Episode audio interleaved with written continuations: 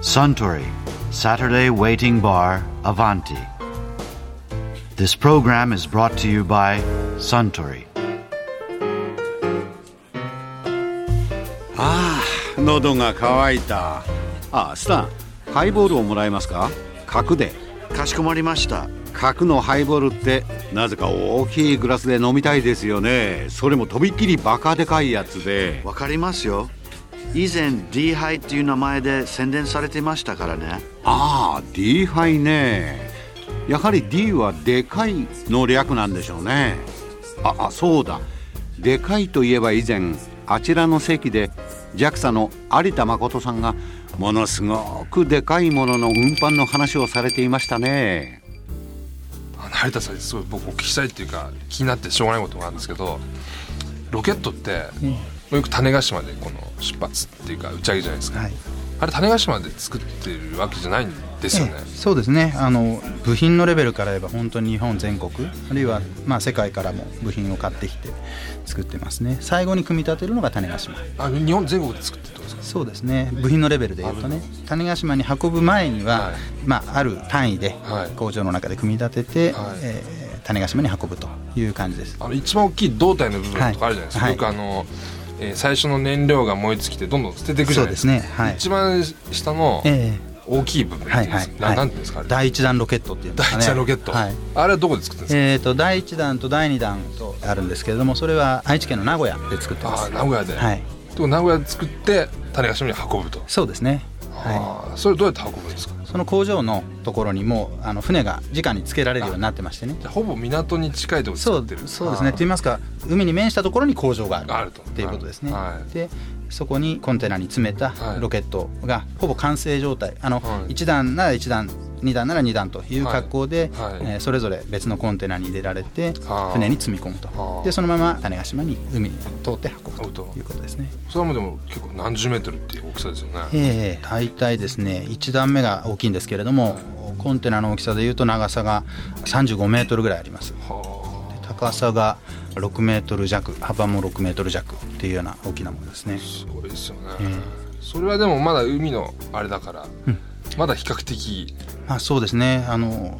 まあ船で運ぶんですけども、はいロケットって軽いんですよねあものすごくそうなん軽ですかく作ってあるんですよあっていう飛のぶはもんですもんね、はいあのもちろんあの船で運ぶその段階では燃料入ってないわけですはいこれはあの種子島で打ち上げる直前に燃料を入れるんですね、はいはい1段目と2段目に関しては、なので船からすると空気運んでるようなもんなんですねはあやたらガタイはでかいんですけれども中はほとんど空気はあ みたいな感じではあだからあの船がですね、ええ荷物が軽すぎて、はいうまく沈まないんで すね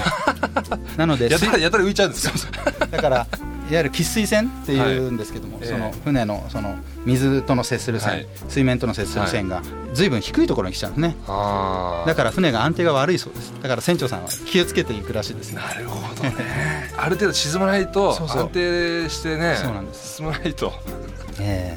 あれで第一弾とかってほとんどもう燃料ばっかりなんですか入んのえうんもちろん打ち上げる直前の話ですけれども、全体の90%ぐらいが燃料ですねそれがもうたかが何分後かにすぐ捨てられちゃいますもんね、そうですね大体、えー、と6分6分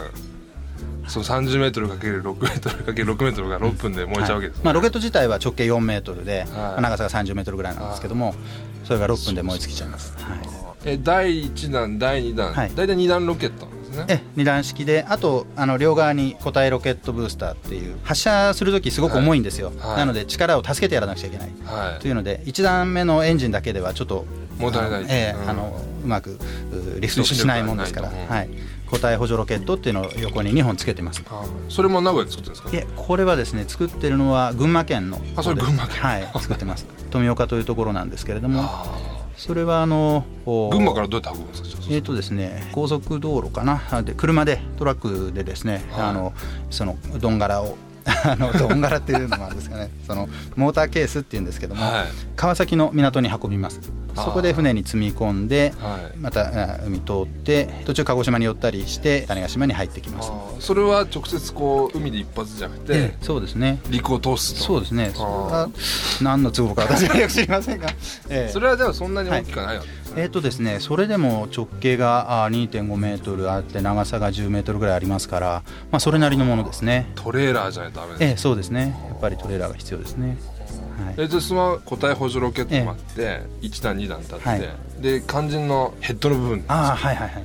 えっ、とそこはですねあ。何が入えーる、多分あの運ぶもはのい入ってますよね、ロケットの一番上のところには人工衛星が積んであります、まあ、この人工衛星は例えば今度打ち上げるのは気象衛星のひまわりっていうのがありますよねあはいはいれの後継機あですー新型を新型、あーはいまあ、そういった気象衛星ですとか、はいはいそれから、えー、と通信衛星ですとか、あるいは地球観測衛星、まあ、そういうものをあのロケットの頭に積んで,、でえーそこをですねあの飛んでいく時にはすごい空気の流れがロケットの周りできますから、衛星っていうのは非常に宇宙空間でちゃんと働くようにできてますから、ペラペラなんですね。ペラペラ、うん弱い弱いあーのでそれを空気からの流れえーやから熱、そういうものから守るために衛星フェアリングといって、まあ、覆いほうカバーですねほうそれがあロケットの一番頭のところにつけられてるわけですね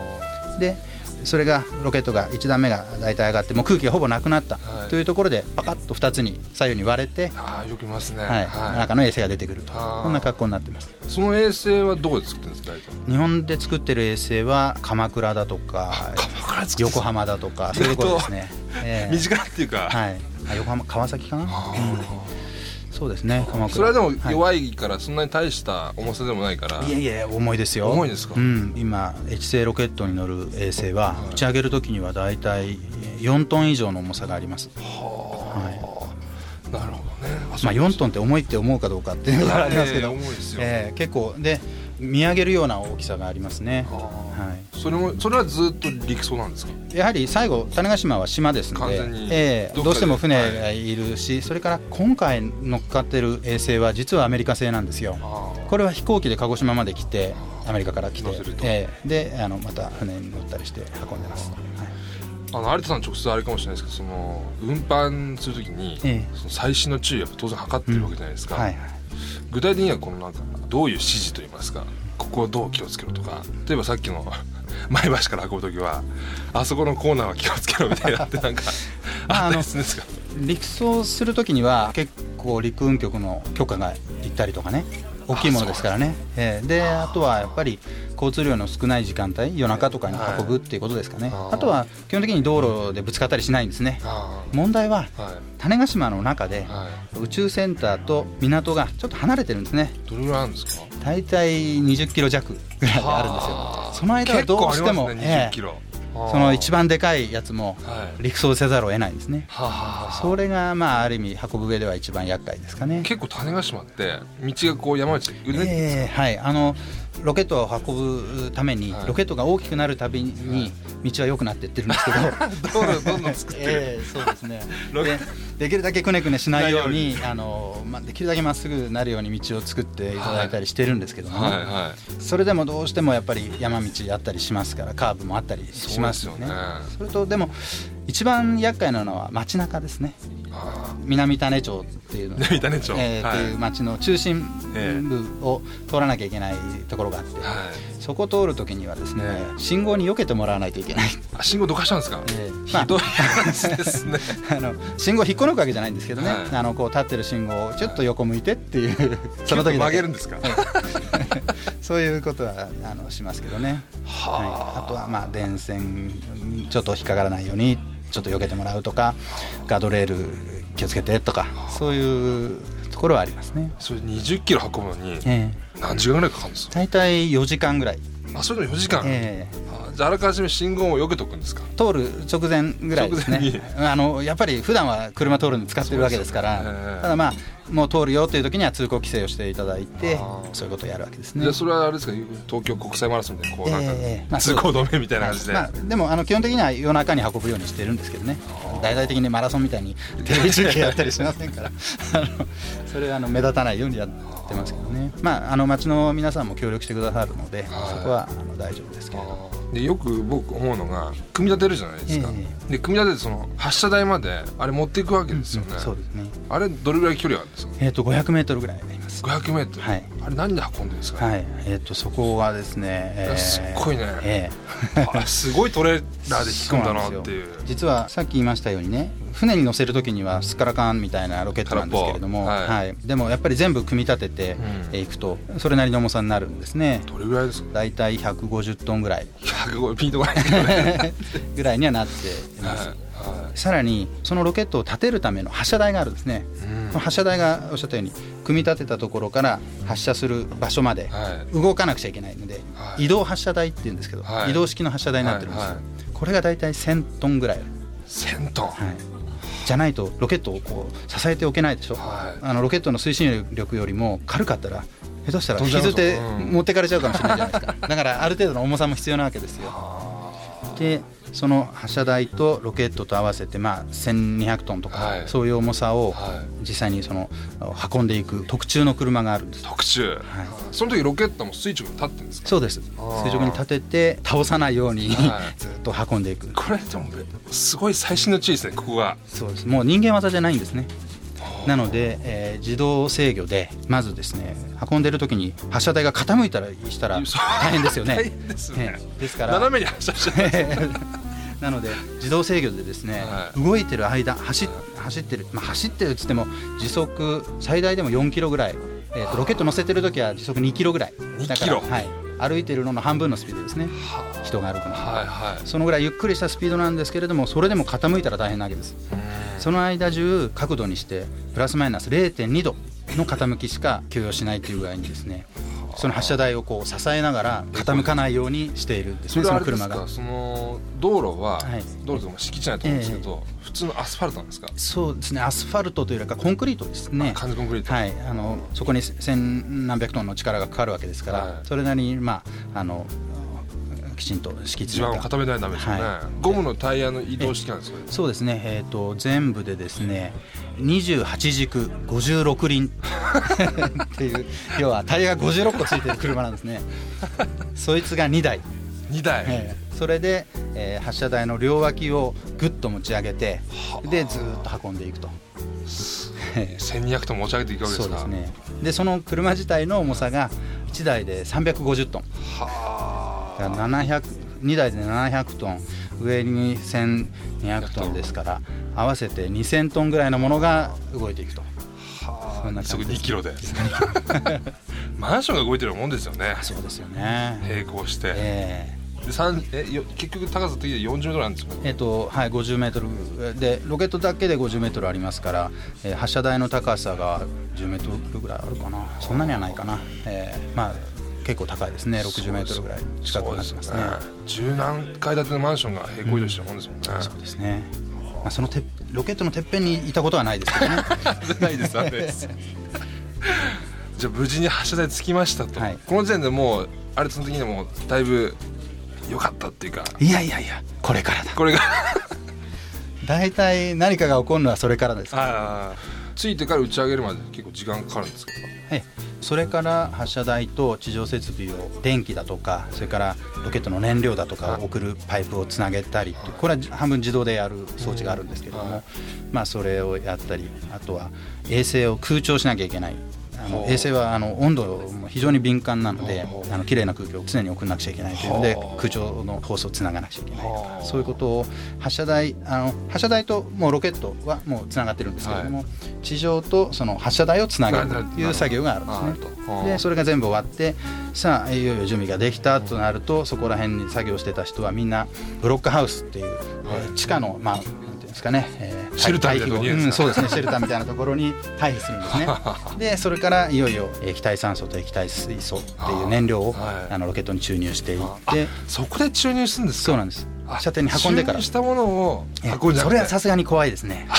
ええはいまあ、さっき言ったその両側にある固体ロケットの中にはもう燃料が詰めてあるんですけれどもこれは固体ですからはいチャプチャプしないわけですねあなるほど真ん中のは液体燃料ですから、第一弾ロケットともには、はい、あー1段と2段は液体ロケットですんで、はいえー最後のチャプチャプ最後にそうですもう最後の最後しかもこれは非常に危険な液体ですから、はいあの水素っていうのは非常に爆発しやすいんですよね、はいはいはですんで細心の注意が必要ですから水爆っていうぐらいですかいやいやそれとは違うんで すよ、えー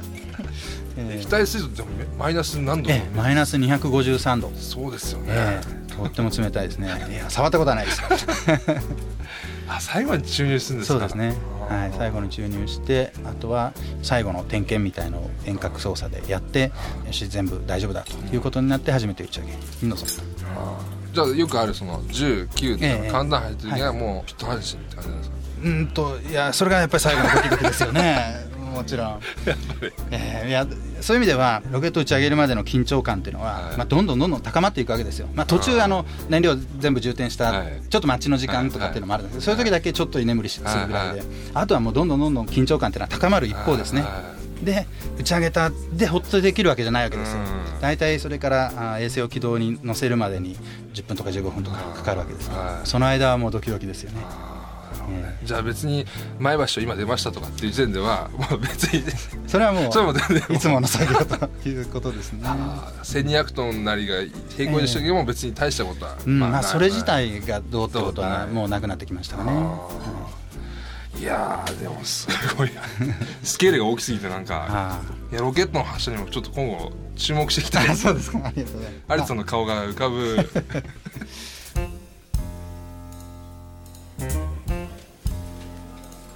いや